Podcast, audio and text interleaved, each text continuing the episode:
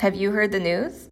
On October 13th, animal justice supporters from coast to coast are going silent for 24 whole hours in support of our Voiceless for Animal Justice campaign.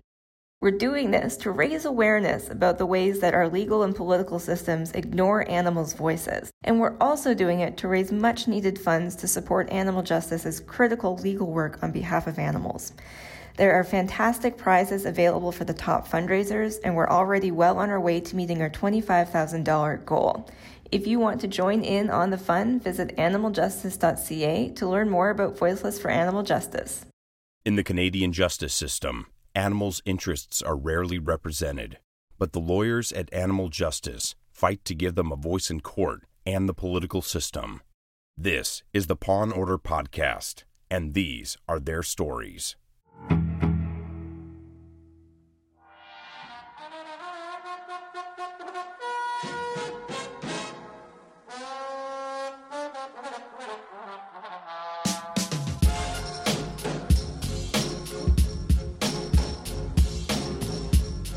Welcome to episode 18 of the Paw and Order podcast. I'm your host, Camille Labchuk, and Peter decided to take the week off. So uh, I guess he's off on vacation or doing whatever. No, I'm just joking. He's actually preparing for a Supreme Court hearing, so fair enough. Uh, but that means that I'm joined today by a very special co host, Taylor Zavitz. Welcome, Taylor. Hi, Camille. Thanks for having me. Well, it's so good that you're here. And you know what I actually realized is that you're the first non-lawyer guest that we've had on this uh, this program so far. So, uh, welcome. It's a first. Oh, that's awesome. Thank you. Although, funny enough, we first met because at one point Taylor was considering going into animal law. So, Taylor, I think it was when I was still in law school and you were still an undergrad, maybe, and you were coming to law events. And then we went to a conference together in Portland on animal law, too. Does that seem right? Yeah, yeah. I was going to um, some of the the law events that were at the uh, Toronto uh, Law School, and then I went to the Portland one, and that's actually where I met Peter as well. So, um, kind of a small world. Indeed, it is. And instead of going into law, you maybe made a smarter decision and went on to to pursue some master's and PhD studies. Yes, I did. I did my um, my MA in critical sociology, and then I'm now doing my PhD in uh, political sociology and social movements. But I kind of really focus in uh, and situate my work within critical animal studies. Well, and your research topics are super interesting to today as well. And uh, the fact that you're on is the reason that we chose the topic that we did for today, which is essentially the way that animal activists' civil liberties and their rights are repressed and taken away by industries, by governments, by other agents who are uh, working against the interests of animals. Right. So you're the perfect guest to talk about this, and we're gonna get into the main segment pretty soon. But um, first, Taylor, why don't you tell us how the school year has been so far? Back to class. back to class. It's all. It's funny. No matter how many years I find that I've been in school, which at this point is kind of forever. Um, no matter how much practice you have going back in September, it always hits you like a ton of bricks. Like I don't know what it is about September, but uh, getting back into the swing of things is always kind of difficult, but it's so far so good. Um, it's been a busy year already. I have a new position at the university, so I'm a teaching assistant consultant and coordinator. So I've been training all the sociology TAs and doing workshops and and that sort of thing. So on top of my own research and everything, I'm doing that as well. So it's it's definitely been busy, but it's it's been good. Wow. Well, I was going to say that I don't really envy you going back to school, and I haven't had to do that now for a few years. But my own fall is really not that much better. So I guess uh, maybe the grass is always greener. I just got back from uh, from Halifax Veg Fest the other day, and also two talks at Dalhousie Law, which was super cool. Uh, the student animal um, law club out at Dalhousie is just like massive and doing a great job. And we held this law hour lunchtime talk where I spoke to just any student who was interested, and there were like dozens of people who showed up, which is which is always good because you never know with a with a lunchtime animal law talk. As I'm sure you've seen these these types of crowds can sometimes be inconsistent, but that was yeah. super cool. That's awesome. Yeah, it was fun. Um, I also am off to New Brunswick next week for a workshop on exotic animals and some of the issues that come in with uh, enforcing the laws about them and making laws about them in the first place, and how the system tries to deal with exotic animals, which it mostly, uh, spoiler alert, it doesn't. no surprise there. Shocking. Shocking. Yeah. And uh, we've got this animal law conference coming up in Chicago the weekend after Thanksgiving. I don't. You're not going to that, are you? I'm not, unfortunately. I wish I could. Oh, another year. Another year. And and uh, another question for you: Have you seen the new film yet, Dominion? I have. We actually had a screening of it um, on campus uh, last the end of last uh, year. So um, yeah, we did we did do that, and uh, it's an incredible film. Yeah, I finally watched it myself too. I'm actually discussing it um, after a screening sometime pretty soon. So I thought, well, I don't want to watch it that same night at the screening itself because I'll probably just be a total wreck after. Yep. And uh, oh my God, so I watched it at home and wow, what a documentary. If anyone's seen Earthlings, it, to me, it just seems like Earthlings in HD, which is even more graphic and really just lays bare what industries do to animals. Yeah, yeah. It was. It's one of those things too. No matter how many times you see it, that continues to shock you. Just the level um, and the extent that we go to, and the and the things that we do to animals. Yeah, it's so true. I mean, you and I, I'm pretty sure we both watched enough slaughterhouse vi- uh, videos to to um, to last a lifetime. But seeing it again in so much detail is just it's just completely shocking. And the other thing that I noticed is. Uh, they've got footage that I've never really seen before. I don't know about you, but I've I've never seen like inside the kill box when pigs are being lowered into a carbon monoxide um, type way of killing them. Um, you know, but it seems like this team, this film team, actually went in slaughterhouses, left cameras behind to gather that footage, and later collected them. So they've got stuff that I've just never even seen before. Yeah, no, I agree. I there was quite a bit um, in the film that I hadn't seen either, and um, and that's great because I mean not great, but um, it's always good when you have different footage coming out because if t- it tends to be the same kind of footage over and over, and I think people just kind of get tired of seeing it. But when you start to see that there's all this different uh, different ways to kill animals and all these different things happening to them, I think it's even more powerful. Yeah, yeah, I totally agree, and it's, it also really drives home the the brutal reality of slaughter. And you know, sometimes people think, well, if I buy humanely raised meat, whatever that means, or free range eggs, whatever that means, and the animals just have one bad day, um, and just you know one minute when their throats are slit, then maybe it's not so bad. But when you start to watch this slaughter footage, uh, you see that even the standards that are laid out in law are so often just ignored or can't be met because slaughter lines are going so fast, or it's just, you know, frankly not easy to kill an animal or kill a human or kill anyone who doesn't want to die. And so you see animals just struggling not to be killed and trying to right themselves and escape. And it's really shocking. So, you know, I would urge anyone to watch it um, especially if you're not already really aware of what happens. You'll definitely learn a thing or two, and the truth might shock you. Definitely. Oh, okay. So, Taylor, the other thing we've got going on, I don't know if you saw this yet, but we launched a new campaign called Voiceless for Animal Justice. And there should be a hashtag there at the beginning hashtag Voiceless for Animal Justice. And it is a three week campaign culminating on October 13th with a day of silence for people who are taking part in it. So we're all going to pledge not to say a single word for the entire day, which for some people, including myself, is going to be really hard. yep, that will be a challenge. and uh, the point of all of it, well, there's two points. Number one is to raise money to support Animal Justice's work uh, because we are doing our best to represent the animals whose voices are silenced by the legal system, by legislators, by uh, by courts, and uh, raise money to support that work, and also just remind people of the extent to which animals' um, voices are often ignored in our systems. And I wanted, uh, Taylor, you and I chatted about this campaign early on, and I wanted your feedback on it because I know you have some thoughts about using the word voiceless to describe animals and whether it's really appropriate to do so. So we wanted to be careful in the way that we communicated about this campaign because I know you would argue that animals do have voices. It's not that they're voiceless, it's just that we ignore them. Right. Yeah, and it's it's kind of funny timing that we're having this conversation because I just posted um, something about this the other day on social media, and you tend to get like both extremes of feedback. You get people who totally agree and then and they're on board with it, and then you get people who are so angry over this topic, and I really can't wrap my head around why that's the case. Um, but you know, you constantly have people saying like, "But we are their voice because people can't hear theirs," or um, "We are their voice because they don't have them." But you know, we already take everything away from animals as it is. And this is one thing that we can kind of give them, you know, like we can, uh, we can keep, we can keep their voice as it is. Um, and when we constantly say things like, you know, animals are voiceless, it's just one more way of making them an other.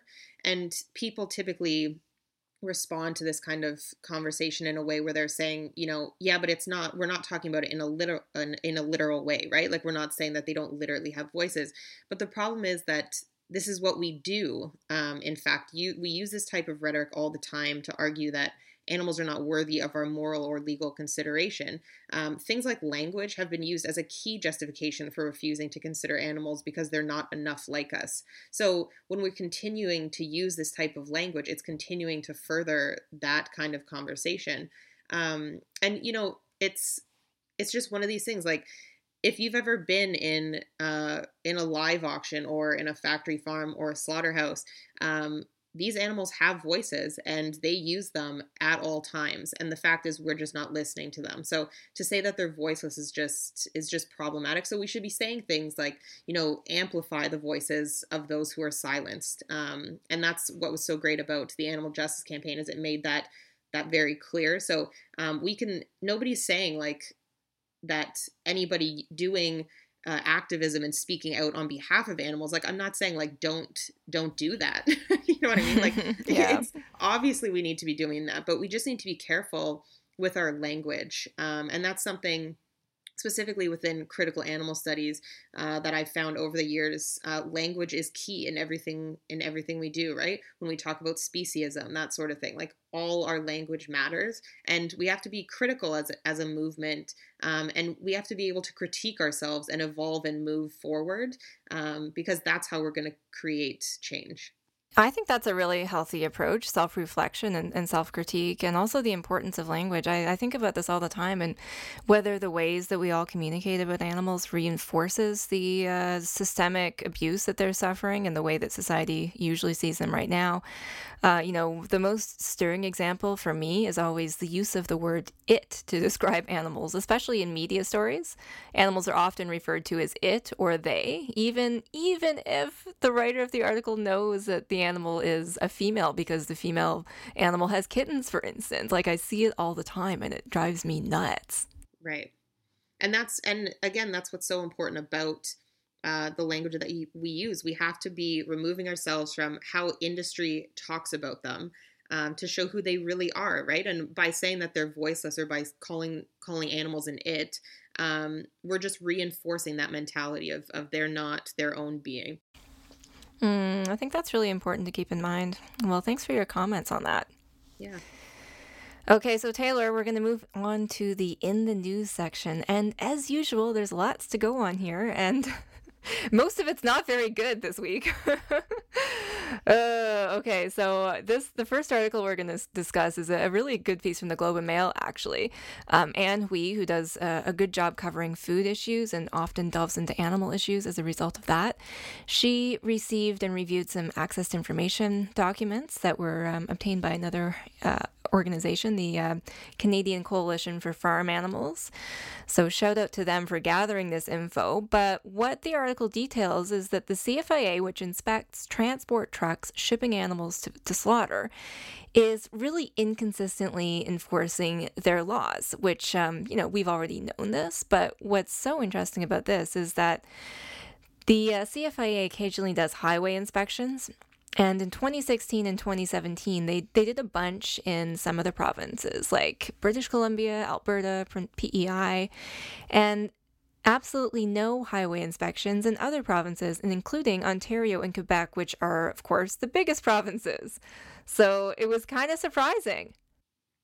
I, it's one of those things that, like, like you said, we know about this, but to actually see it written out that like they're just not doing inspections and and the blatant way that they talk about why they're not doing inspections is totally mind-boggling to me. Yeah, yeah, I completely agree. And the CFIA sort of justifies this. They're, they're like, well, we conduct routine inspections of trucks at loading facilities and slaughterhouses. But inspections just at the beginning or the end of the journey, I mean, those are predictable and the transporters know that's going to happen. So the best or one of the uh, most important tools you can use when you're law enforcement is random inspections for regulatory regimes to make sure that those are being respected. And if uh, there's no expectation that at any point you you could be pulled over and inspected by the CFIA, well, that's just like one less incentive to comply with the law.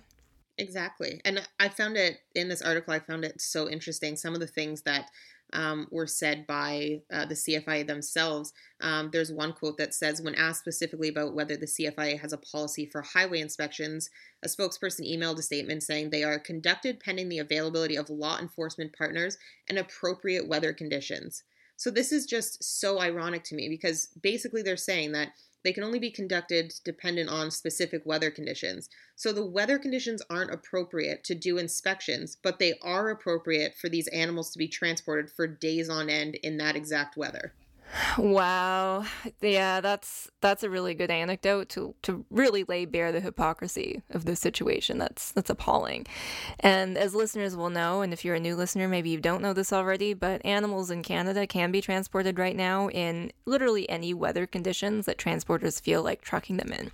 And the way these farms are set up and the way slaughterhouses are set up, they don't stop shipments of animals just because it's minus 40 below with a wind chill. They don't stop in the summer when there's a humidex of plus 40. They just keep going. So another fundamental problem there. But um, you know, even if you are shipping them in these in these horrible weather conditions, they are still not supposed to suffer. So the fact that the CFIA thinks it shouldn't be out there, especially in those situations, is exactly the opposite of what they should be doing. Right. And and you know they said as well something about um, you know highway checks and how they rarely result in in findings of non-compliance.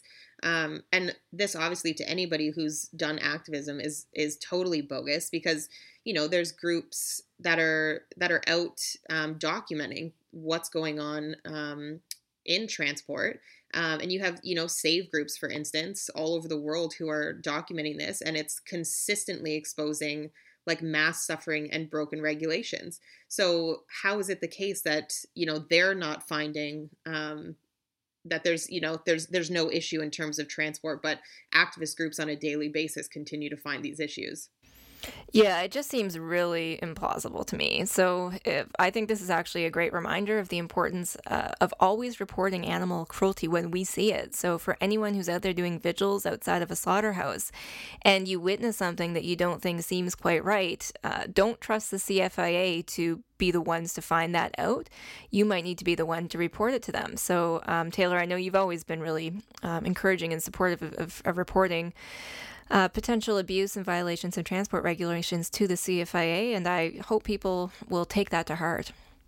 Yeah, because I mean, you know, as we've seen, the CFIA itself is not going it's it they're not going to step up and suddenly change right that's not the point of reporting but when we're not reporting they can then come out and say this kind of thing in the paper and say well you know it rarely results in, in findings of non-compliance well if we can come back as an activist group and say well actually here's 65 reports that we made between you know mm-hmm. august and august and december of, of 2018 and here's everything that's going on um, we can then use that in a way to hopefully try and create actual change. Whereas if we don't have those reports, it's our word against theirs and who's going to win. Yeah, that's right. And in this case, it really is up to the citizens to hold this agency accountable and to hold the industry accountable. So if you need assistance ever in trying to file a cruelty report, please contact Animal Justice through the website and we'd be very happy to help you. Okay, so Taylor, the next story is uh, one that we first brought people back in uh, May or June, was it now? But an employee of the Edmonton Humane Society has just been charged with uh, two provincial offenses after um, two cats were left inside uh, a vehicle for 22 days. The, the cats were being transported and uh, they got left behind. They were forgotten. Somebody else came to move the vehicle 22 days later and they, they were discovered at that point. So when this story came out, I know everyone was just like shocked that this type of thing could occur. And what Peter and I were really concerned about as well was um, who was going to be investigating this and, and seeing where this was going to go. Because, of course, uh, Taylor, as you know, the Edmonton Humane Society, it does sheltering, it does good things for animals. It's also charged with uh, enforcing the law. So, a potential violation of animal laws, uh, animal protection laws, would be investigated by them. And in this case, because one of their employees was the person potentially involved, we were concerned about the independence of that process. So, uh, in, what ended up happening is the Alberta SPCA was called in to investigate.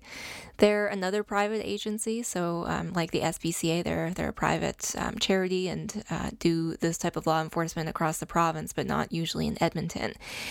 And it looks to me like uh, they investigated and they decided that there should be two charges laid so, causing or permitting animals to be in distress, and failing to provide animals with adequate food or water. Just unbelievable. I, like 22 days. I know. It still blows my mind that the cats were still alive. I, I don't understand how that's possible. I'm, I'm really glad they are. And, you know, I should say it's it's a sad situation. I'm sure the employee who's going through this feels terrible, and um, I, you know, have a lot of sympathy for the situation. I am glad that it was investigated thoroughly and independently because I think that's what was really important here. Right. Yeah. So uh, that's kind of the uh, update on that story for now. And oh, Taylor, of course, no one can escape the news coverage of North Carolina and what's been happening in the aftermath of Hurricane Florence. Um, our friends at We Animals are down there right now, so Jo-Anne McArthur and Kelly Guerin, and sending back just some horrifying images of, of the aftermath of this storm, and not necessarily what it means just for humans, but for the animals who were left behind in many cases to die and drown inside warehouses at factory farms. Have you seen some of the images coming out? I have. I, I unfortunately went down the rabbit hole of that situation one afternoon um, because I knew a couple people that were down there and they were, you know, out trying to document what was going on, and um, it's just it's just horrific. Um, you know, we've seen images like this before um, with hurricanes and that sort of thing, and I heard uh, from some people that were kind of on the ground there that it seemed to be that they were in for this one because of what happened after the last one when specifically um, some of these pig farms with all these pigs that were just like floating out in these waters. And it was like such a pr nightmare for these industries that they actually like spent time just like locking all these places up in order to avoid that sort of scrutiny afterwards. So instead of spending time trying to get these like animals out, they spend time just trying to hide what was going to happen to them. Yeah, it's completely appalling, and I'm sure you're right about that because um, we we just haven't seen the same sort of floating pig images, but we know that I I don't know exactly how many, but likely in the millions of pigs have died at this point, and definitely in the millions of chickens, and North Carolina, of course, is a huge agricultural state. They have a very, very uh, massive pig meat industry. And, uh, you know, for these farmers, Taylor, it just breaks my heart. They treat these animals as uh, an insurance write off. They are obviously not able even to, um, to, to undertake any sort of rescue operation to get these animals out because there's just nowhere to go, and that's never contemplated. The animals are just bred to um, grow quickly and, and die. There's never any consideration given to an evacuation plan for a hurricane situation. No, and the one video, um, I I believe it was uh, with Jo-Anne and Kelly, um, and there was some pigs that they ended up like rescuing and and spending a night on like a bridge with them, um, and we're like trying to get some people to come and help rescue them, and the farmer ended up coming back, and the police were there and insisted that they gave these pigs back to this farmer, um, and it was just like watching it was just devastating because I can only imagine how uh, how these individuals felt after spending all this time trying to help them, and then to know that they're going right back to where they came from. Oh my gosh, that's terrible. And I've also heard reports of activists down there doing animal rescue who've been um, threatened with guns by farmers defending their property, which is the dead animals at this point. I guess trying to prevent the rescue of any survivors. So it's a, and of course, the States, it's not like Canada. There are tons of guns down there, and it's actually a real security threat to be uh, trying to do this rescue. So I really admire those people who've literally put their lives on the lines to try to save whichever animals they can. Absolutely. The, the people that are on the ground there are just incredible, and my heart goes out to all of them. Yeah, thank you to those to those brave folks. And um, one story that really has rankled me about the North Carolina flooding is uh, a woman was actually charged uh, with I believe, criminal offenses for practicing veterinary medicine without a license in the aftermath when she was trying to rescue a bunch of animals. Uh, she essentially runs um, a rescue of some sort. And when the flooding began, she managed to get a lot of animals from the streets. Uh, volunteers brought animals to her, and many of the animals were sick or injured and neglected. And these would be animals who maybe were homeless in the first place, um, maybe owners had to evacuate and then didn't bring their pets with them or other situations. But she ended up, Taylor, with 27 animals, so 17 cats and 10 dogs. And this woman, Tammy Hedges, um, opened a warehouse. She, she found a warehouse and a space to, to house these animals and try to help them. Administered whatever medication she could to them. Um, and the state inspector officials, Taylor, they decided to show up and um, for some reason, uh, they, they went there at the request of the Department of Agriculture and developed concerns that she was practicing veterinary medicine without a license, um, specifically for administering some medication to these suffering animals. And so now she has been charged. It's, this is one of those stories that just makes my blood boil on so many levels. Like, you know, we're continuing to see the criminalization of people who care, you know, like compassion, people are being criminalized for having empathy. People are being criminalized for trying to do their best and help animals, and yet those who are actually doing the harm, right? Like those who are have who have abandoned these animals and left them to die, continue on their merry way as if nothing happened. Like how is this still where we're at with our legal system? It's shocking. I would not be surprised if this turned into the next Anita Krajnc's pig trial because it's really approaching that level. Like, this is a woman who could have fled herself from the zone and gotten to a safe area.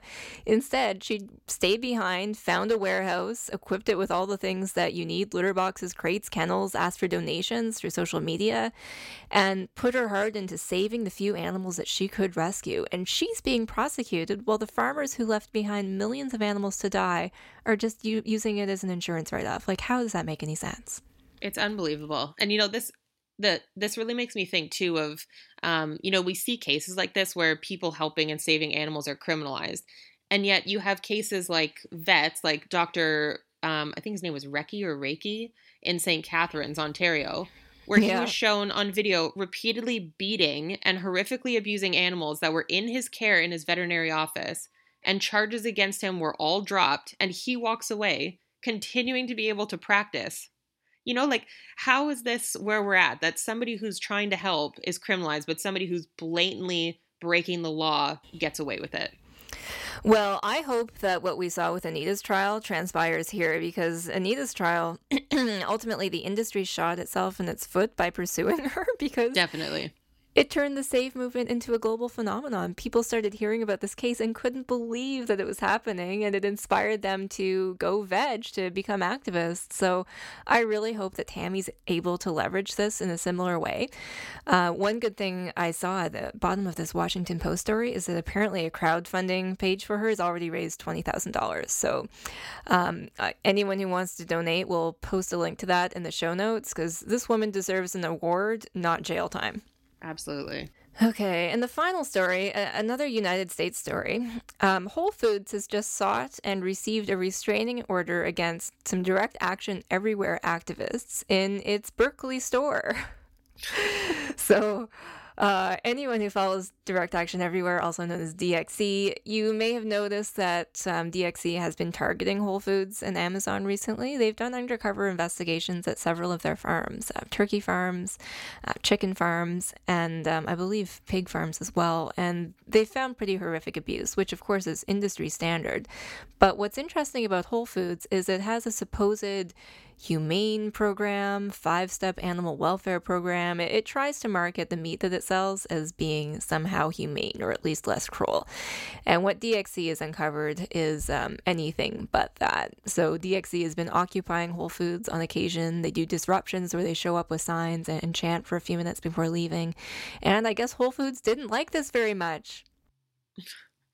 It's again, this, this is just something like why is this how our legal system is being used?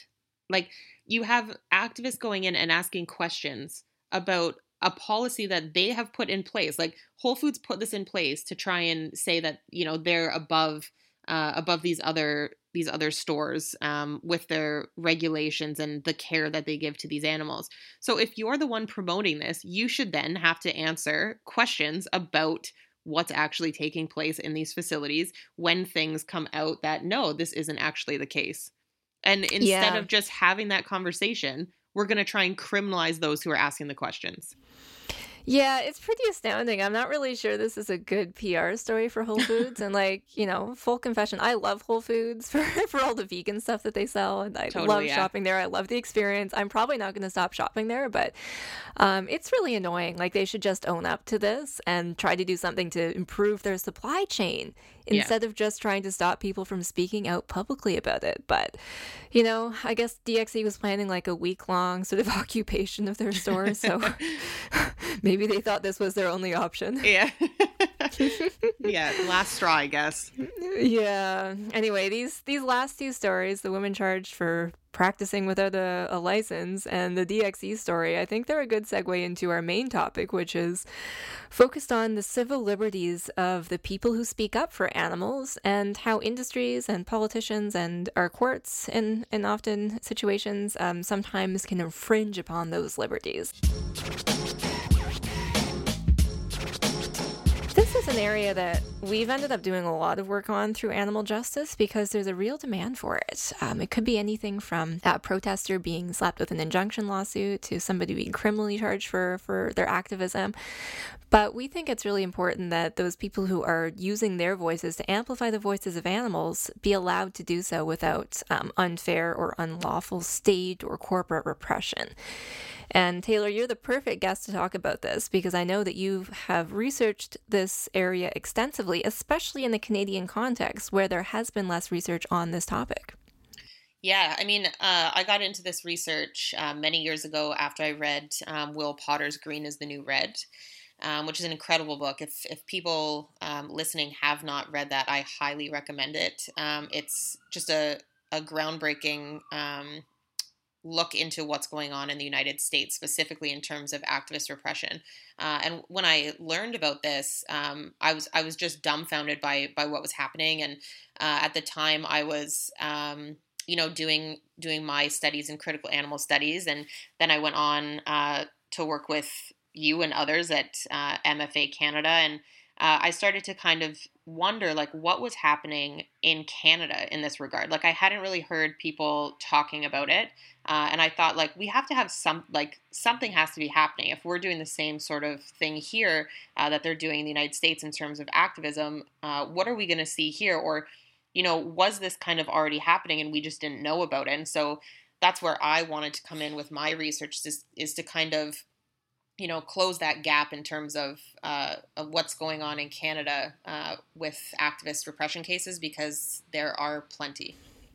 Yeah, and it's so interesting because I think you're right that we hear a lot more about this happening in the United States. So most people have probably have heard of the Animal Enterprise Terrorism Act, which is, is something Congress passed that is used to criminalize all kinds of, um, you know, protest and sort of free speech type behavior uh, where people are speaking out about um, animal abuse in corporations. So it's been used to target people speaking out about animal lab abuse. It's been used to target people who have liberated minks from captivity.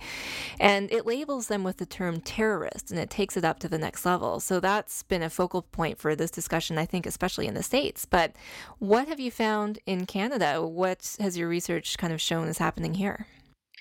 So I think the reason that we typically don't see this being talked about as much in Canada is because we don't have these like blatant, bold um, acts that they have in the United States. Like you said, the Animal Enterprise Terrorism Act um, or ag-gag legislation, right? These are very specific legislations that are specifically targeting animal activists. And so um, it's just kind of a very blatant and easy thing to talk about when you talk about the United States. But what I've found in in Canada is that we don't have these kind of overarching laws um, that are that are able to target uh, to target activists specifically. But what I have found is that the laws that we do have are being used in a way that they really shouldn't be, or they're kind of being stretched uh, in in a number of ways in order to target animal activists. So whether that's through like bogus lawsuits or uh, criminal charges against activists or failure to charge um, cases where you know an activist has been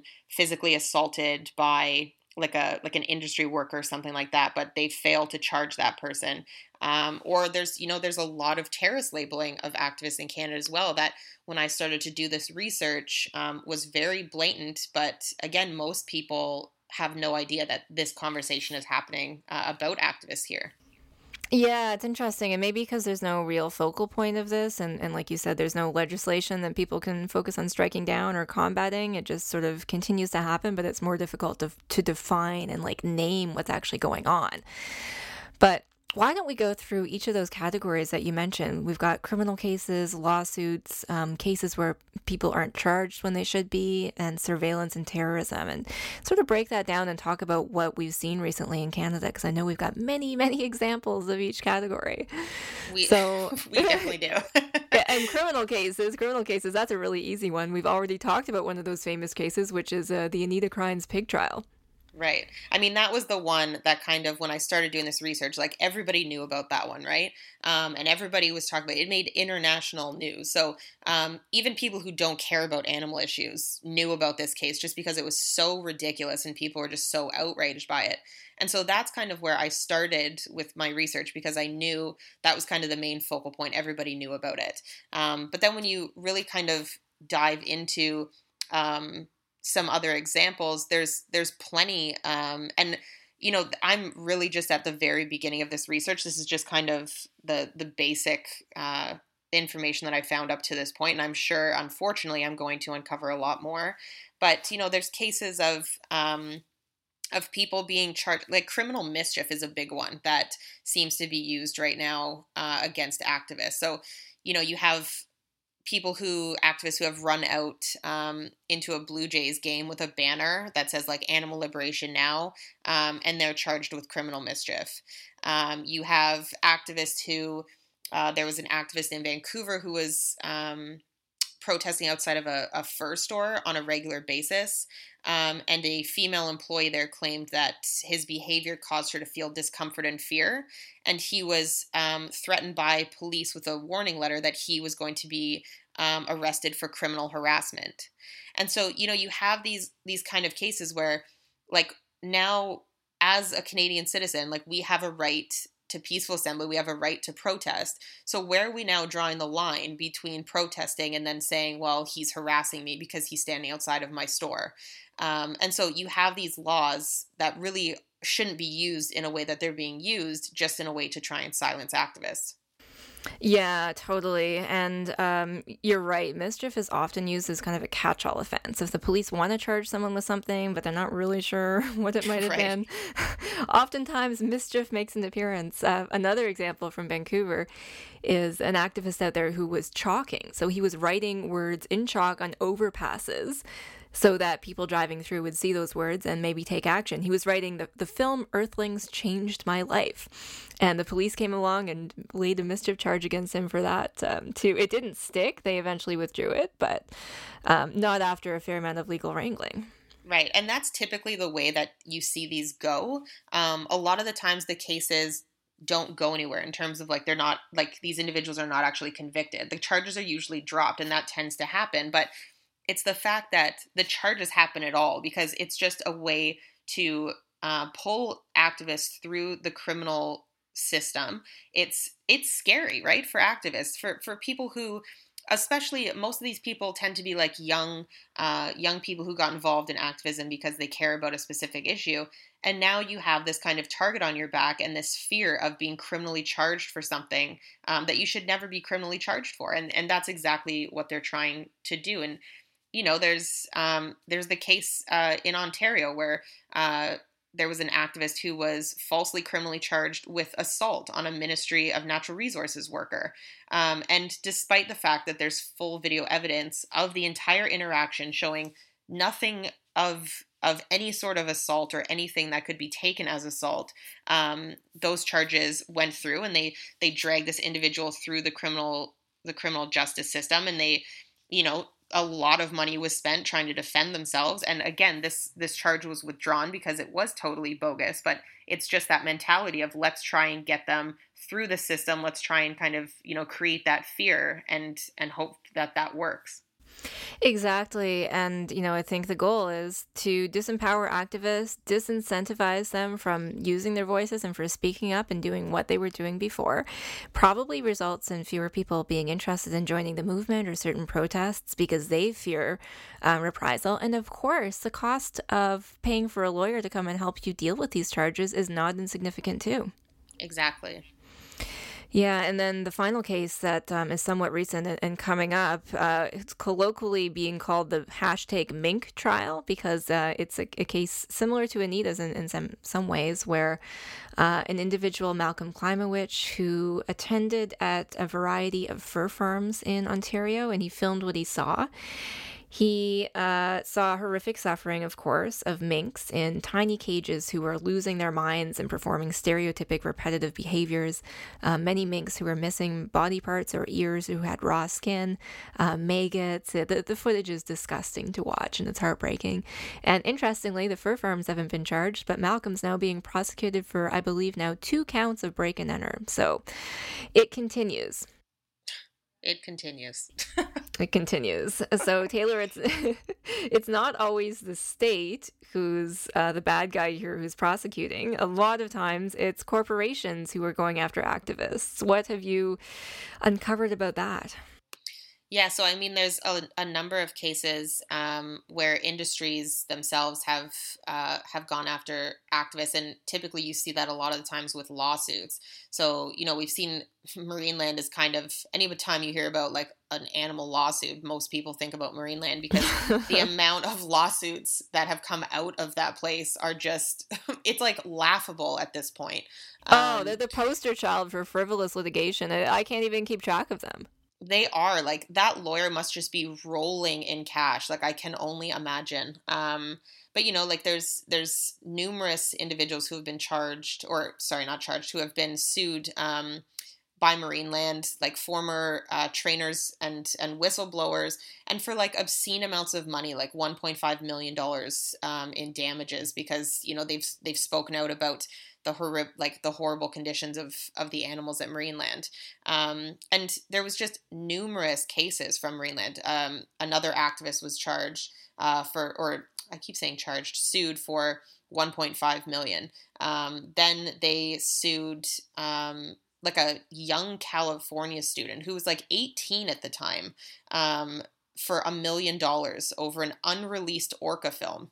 So like it wasn't even released. Like nobody even saw this, and they sued him uh, for a million dollars in damages. Yeah, they're they're extremely litigious. Although interestingly, Ontario has SLAPP legislation now, so anti-SLAPP legislation that's supposed to deal with a lot of these frivolous um, speech-limiting lawsuits at the outset. And Marineland severely curtailed their litigation activities since um, since that became law. So, so that's good news. But um, you know, it's interesting when we talk about aquariums because for me, the idea that they keep suing everybody is a reflection that their industries are dying and they know it. They know that people don't want to see whales whales and dolphins in tanks anymore.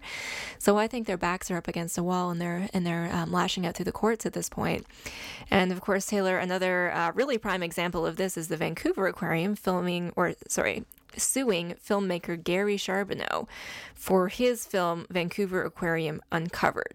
Yeah, and what was, was so Go ahead. No, I was just going to that was a big one, especially out in BC. Kind of everybody, um, everybody knew about that one. Again, that was kind of the same sort of thing uh, as Anita's case. Even if people weren't involved in animal animal issues, this was kind of one of those cases that just took over in the media. Yeah, and you know Gary's film it uh, it showed basically what the aquarium says doesn't really match up with what it does when it comes to conservation and their commitment to that. And of course, detailed the suffering that uh, cetaceans, so whales and dolphins, go through when they're kept in tiny tanks. And the really fascinating thing about that case to me, and we did an episode about this case and other aquarium issues on the podcast before, is that they didn't sue him for defamation. So they didn't say, You're defaming us and you're lying about us. They sued him for copyright and they tried to claim that he was using some of their copyrighted material. Uh, so, you know, luckily the courts eventually saw through that. There were a few levels of cases and there was an injunction that was issued and then that was overturned by the Court of Appeal. And the Court of Appeal was like, Nah, that's not going to fly here. uh, so, so a good result in the end, but still just another example of aquariums in particular going after activists. Yeah, and I think no pun intended, or maybe intended. You know, they're just drowning at this point. Um, and like you said, I think they know that, and they're grasping at straws in order to try and kind of kind of hang on to the very end. I know, and it's funny because most industries, like the farming industry, never sues activists, or at least not anymore. I, th- I think that they learned their lesson after the McLibel lawsuit and after the, the lawsuit against Oprah. Like they've learned that that backfires on them and that they get more publicity that is unwelcome, frankly, because it scrutinizes their own animal abusing practices. So I guess the aquarium industry hasn't learned that lesson yet. yeah, they're they they really do. They're they're they just take it on and I, I don't understand what they think is going to come um, out of that in a positive way because it just it provides an opportunity for activists to publicly um, say their side of the story. So you're giving us more of an opportunity to actually have these conversations with more people than we would probably typically reach in the first place. Yeah, yeah, it's so true. So, hey, industry, keep those lawsuits coming. We love them. So, another interesting category that you've researched is cases where charges should have been laid but weren't. And this obviously is against um, players from the industry. So, whether it's animal cruelty cases where they should have been charged, or cases where activists were assaulted or targeted personally in a criminal or illegal way and authorities didn't do anything about it. Right. So this is um, this is about. I've only got a few cases at this point. Like I said, I'm sure I will end up finding more, unfortunately. But um, I mean, just as somebody who's been to a lot of protests uh, over the years, you see this all the time where, you know, things get heated, industry workers get pissed off, um, or not even just industry workers, like citizens, right? Like people who eat animal products and they see us and they get pissed off about it. Um, you have these interactions that typically uh, somebody ends up getting assaulted, and activists are the ones that 95 or more percent of the time are the ones being assaulted. Um, and despite having these things like fully on video, um, charges continuously are not laid. So, you know, there's um, the case of an activist in um, in Vancouver who at uh, Hallmark Slaughterhouse was uh, outside protesting and, and standing vigil and trying to document what was going on and was fully assaulted by uh, i believe he's like the owner or or he's like high up in in the industry there. Um, and the entire thing is on videotape and charges were not laid in that case. Um, and then there's the case of uh, an activist in niagara ontario was struck and pushed across the road by a Ministry of Natural Resources worker um, at a at a deer cull, and no charges are laid in that case, despite photo and video evidence of the assault. And that's vehicular assault, right? Like that's that's a serious issue. Um, and the entire thing is on tape. And because it's an animal activist against an industry worker, the industry worker comes out on top. Wow, that's so appalling. It's like they just consider that animal activists, because they're getting involved in activism, deserve to be assaulted, or they got what they were asking for, or, or what. But that's like, that's what their attitude comes through as. Essentially. And in that case specifically, um, when when pressed as to why uh, charges were not laid, the officers came back and said, well, we could charge that individual with criminal mischief because um, she was I, I forget what it was, like standing in front of the driveway or something. And it's like, okay, so charge her then with criminal mischief and charge him because he's still the one that hit her with a vehicle. you know what I mean? Like these, we're not even comparing the same sort of things here, um, and yet you continue to see this over and over again. Yeah, yeah, exactly. And, uh, you know, they don't want to charge you with criminal mischief because they don't want a trial on this. They don't want to be scrutinized. They just want to silence people and shut them down, and, and that's it. Exactly. Yeah, so those are pretty disturbing ones. And then finally, there's um, a surprising amount of surveillance going on of activists and also the word terrorism and that label being thrown around, which I think is something that people don't really appreciate because we don't hear much about this or see much about it, obviously, because surveillance is done in, in secret. Uh, but we know right now that police are actively surveilling activists. Right. And this is, I think, one of the things that. Um, that really gets to me. I mean, I mean, it all does. It's all com- completely ridiculous. Um, but surveillance and especially like terrorist labeling that comes from this kind of surveillance, um, I find so problematic. Um, and the fact that we're not talking about that as a movement, I find even more problematic. Um, you know, like there's cases just like historically within Canada that most people have never heard of. In in the U.S., the SHAC Seven case, which um, was under the Animal Enterprise Terrorism Act, uh, we had a SHAC Canada branch in Montreal. Um, and in 2006, there were 13 activists from that group who were arrested and charged by the Montreal police with breach of the peace following a home demonstration. And the majority of these charges, again, uh, were eventually dropped, but they they ultimately justified the con- the continued surveillance of these activists. So they used it as a way um, to continue to harass activists by monitoring wire and phone tapping, um, you know, taking their their materials and that sort of thing. Um, and then wow. you know you you have examples too of uh, the RCMP and CSIS who have threat assessment reports that were done, and these were some that uh, I looked into between 2005 and 2010. Um, and this was done through the Integrated Threat Assessment Center, and that's an um, an anti-terror intelligence network. And it shows animal activists are categorized in these reports along with Al Qaeda and numerous cults. And PETA and Greenpeace are actually the two most frequently cited in all the threat assessments that were done. Wow, wow, that's just astounding.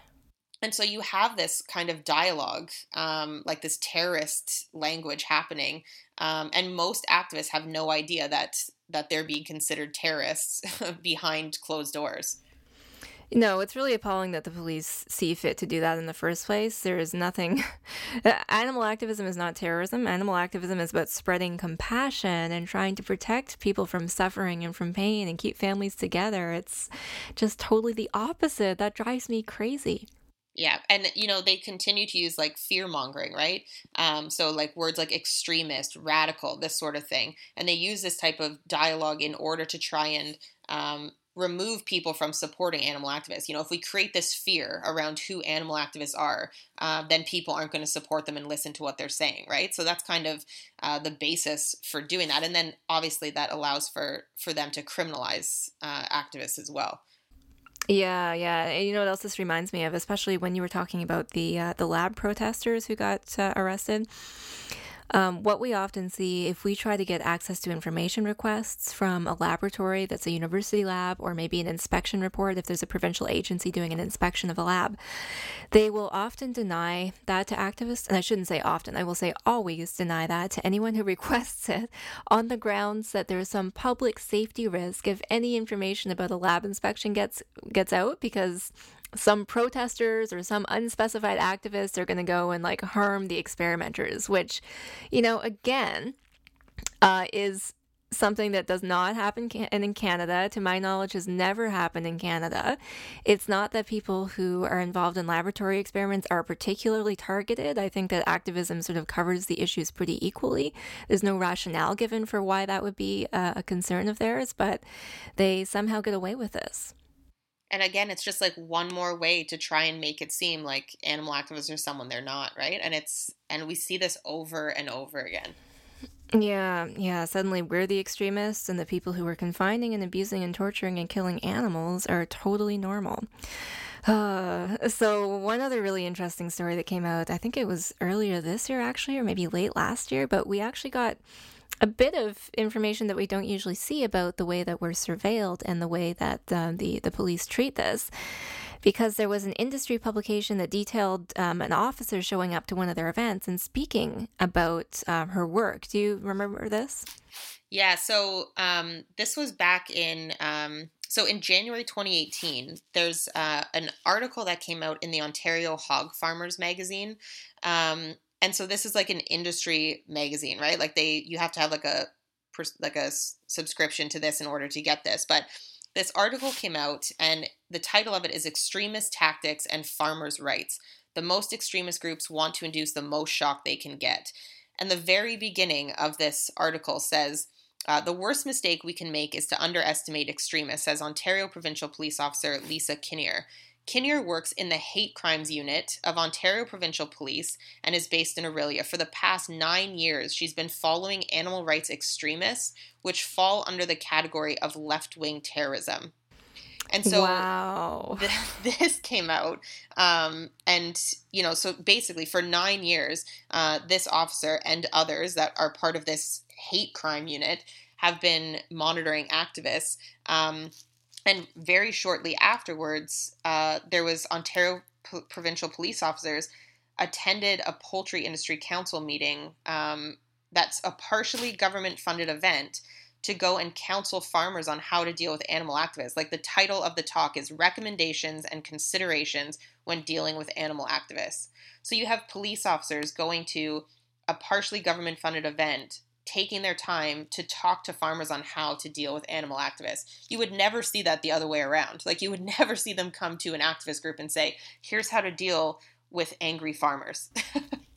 I know. Why isn't the OPP giving us advice on this stuff? Why are they telling us how we can better enforce the laws that the farmers are constantly breaking? It's strange. It's so strange, Taylor. Right? And it's like, if that doesn't show where their alliances are, I don't know what would. And, you know, this it really i find it so interesting if we go back to um, the article we were talking about earlier about the cfia um, you know one of the things that they said in that article was that inspectors have to rely on police to make these like highway roadside stops and this requires coordination with local officials well perhaps if if officers say in Ontario for example like this Ontario provincial police officer were not spending their time monitoring activist groups and claiming that for the last nine years, these extremists are doing all sorts of things. Um, maybe they could spend that time actually upholding and enforcing the legal regulations that we have. Well, there's a novel idea. Maybe the police should get involved in prosecuting animal cruelty cases more often. I'm not going to hold my breath, but I think it's a good move for them. Yeah. And I mean, that's it's just it's kind of the basic like our we already know that our laws our laws are garbage in terms of protecting animals on any level, but even the basic the basic laws and regulations that we do have aren't upheld. So the least they could do is take a break for an afternoon from monitoring activists online. I really don't think we're that exciting either. Like to be honest, like you know, like we can say like a funny joke here and there. There's some good memes and stuff, but I really don't think we're that excited that for the last nine years uh, we had to be monitored. But maybe take a break from doing that and actually enforce the regulations and you know do your job. Yeah, like I wonder if Lisa Kinnear, the, the OPP officer, is tired of seeing vegan food pictures yet, because that's like half of what vegans post online. Honestly. oh gosh. Well, Taylor, thanks for that and for explaining all of your work. I hope that if you're uh, somebody who considers yourself an activist and, and you're listening to this, that um, you will be aware of these things, um, be aware of the potential for surveillance and the potential for legal action being taken against you and others by uh, these industries or by the government. And if you are someone who's facing a, a, risk of this right now, please do reach out to Animal Justice. We'll be happy to connect you with a good legal counsel that can help you get through this. Because one of our goals is to make sure that animal activists uh, don't have any barriers to using their voices. And I, I, I would just say too, I think that's a really important thing to kind of drive home here is activists we as activists we need to be aware of what's going on. Um, and you know i think too often unfortunately there's a lot of um, people who are naive in terms of you know what the the the role of the police is and and way they, where they stand on things. And so it's really important for activists to really be careful in terms of their interactions with police and, and what they're saying and what they're doing um, because we are being monitored and we are being watched all the time yeah, that's right. And anytime I do an activist legal training workshop, uh, I remind people, and I'll do so again right now, that you have no obligation to speak to the police or give them a statement about your activities, about what you're up to, about what anyone else is up to, and that beyond just identifying yourself, uh, you are, are advised not to speak with them because anything that you can say, anything that you say, can be used against you. Exactly. Heroes and Zeros. All right, and now it's time for everyone's favorite segment, and apologies to Peter because he's not here to say it Heroes and Zeros. Oh, okay, so Taylor, our hero this week is an easy one. It's Nova Scotia Agriculture Minister Keith Colwell. And you might think, well, that's unusual. Animal Justice and the Paw and Order podcast don't usually applaud agriculture ministers, but in this case, Minister Colwell has done something really great. He's introduced legislation to ban cat declawing, tail docking of dogs, ear cropping of dogs, devocalizing dogs, and really any other unnecessary cosmetic surgery on an animal. And he's also giving uh, enhanced enforcement powers to the Nova Scotia SPCA so they can detect and prosecute these cases. So, Taylor, this is pretty groundbreaking. Uh, there's a few provinces now that do have bans on uh, tail cropping and uh, or tail docking rather and ear cropping, but no province has yet banned cat declawing formally through the law.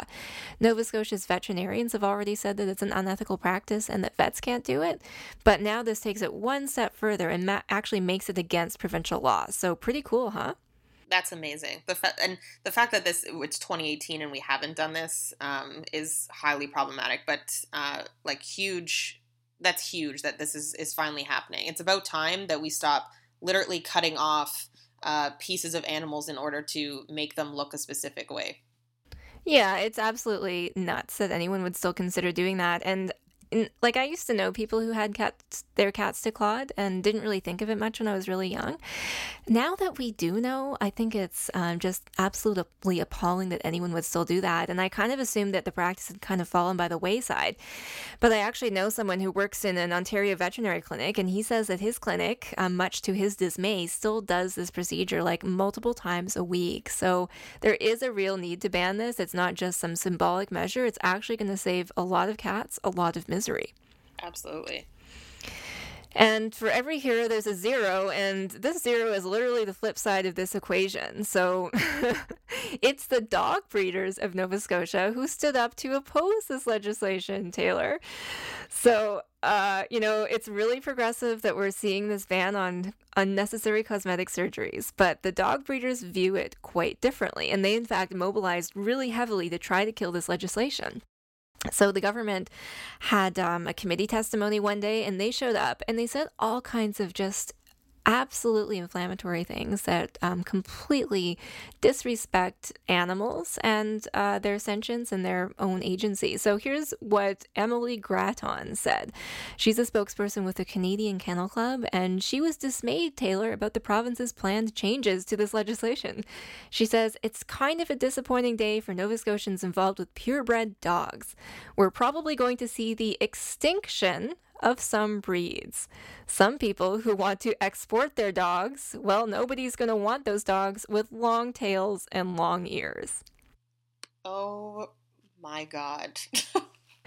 yeah. Like, and I just don't, I can't even understand how somebody can say that out loud and think that's a legitimate thing to say that like somebody doesn't want an animal because they have a long tail.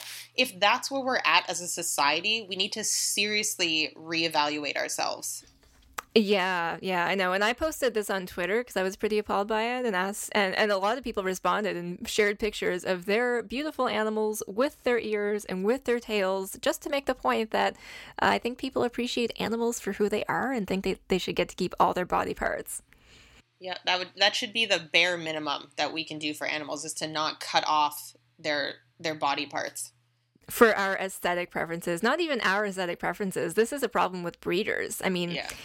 to go back to the real root issue here, um, breeding in the first place is highly problematic. Like, I didn't know there was a shortage of dogs. It's surprising to me that people are still breeding them. but and then, of course, they promote these so called purebred standards for dogs, which I use quotes around the word purebred because there's no such thing as a purebred dog. There's just physical characteristics that breeders have, for some reason, decided are a breed standard and that they want to see. And Taylor, of course, you know this very well, but oftentimes um, breed standards involve physical characteristics that inherently cause animals to suffer. So they might have like brains that are too big for their skulls and cause constant headaches. Many animals have breathing problems because of pure breeding. It's uh, it's something that we should be moving away from, not protecting. Absolutely. Yeah. So um, kudos to the Minister of Agriculture in Nova Scotia for moving forward with this, despite the pushback from the breeders. Um, a lot of the times the industries get involved and they um, do manage to kibosh legislation. But I've heard in this case that there was also a huge wave of support from the public and that many people were mobilizing to make sure this legislation passed. So I hope it does get through the final stages pretty soon, but it's um, great to see that it's going to happen. Definitely. And it's it gives you a bit of hope in terms of maybe where humanity is at if you know there was a lot of public support for that I think so. And you know, this is kind of the low-hanging fruit to me. Like if if we can if we can't ban cosmetic surgeries on animals for our own aesthetic preferences, then what the heck can we do? Exactly. Yeah. All right, well that's it for episode 18 of the Paw and Order uh, of the Paw and Order podcast. Taylor, it's been great having you. Thank you so much for having me. I appreciate it. We'd like to thank all our listeners for tuning in. Please, a reminder you can subscribe to the Paw and Order podcast using iTunes, Stitcher, Google Play, or your favorite podcatcher. And please, please leave us a rating and a review, which helps us reach more people. You can also share the podcast so that others have the opportunity to listen to it. And we always welcome donations to Animal Justice, which makes Paw and Order possible. You can find me on Twitter at, at Peter Sankoff, on Facebook at uh, Professor Sankoff, and at my website, petersankoff.com. And you can find me online on Twitter at, at Camille Labchuk, same handle on Instagram. And we always enjoy Twitter conversations about the show or any other animal law or political topics. And finally, thank you so much to our producer, Shannon Milling. See you next time on Order.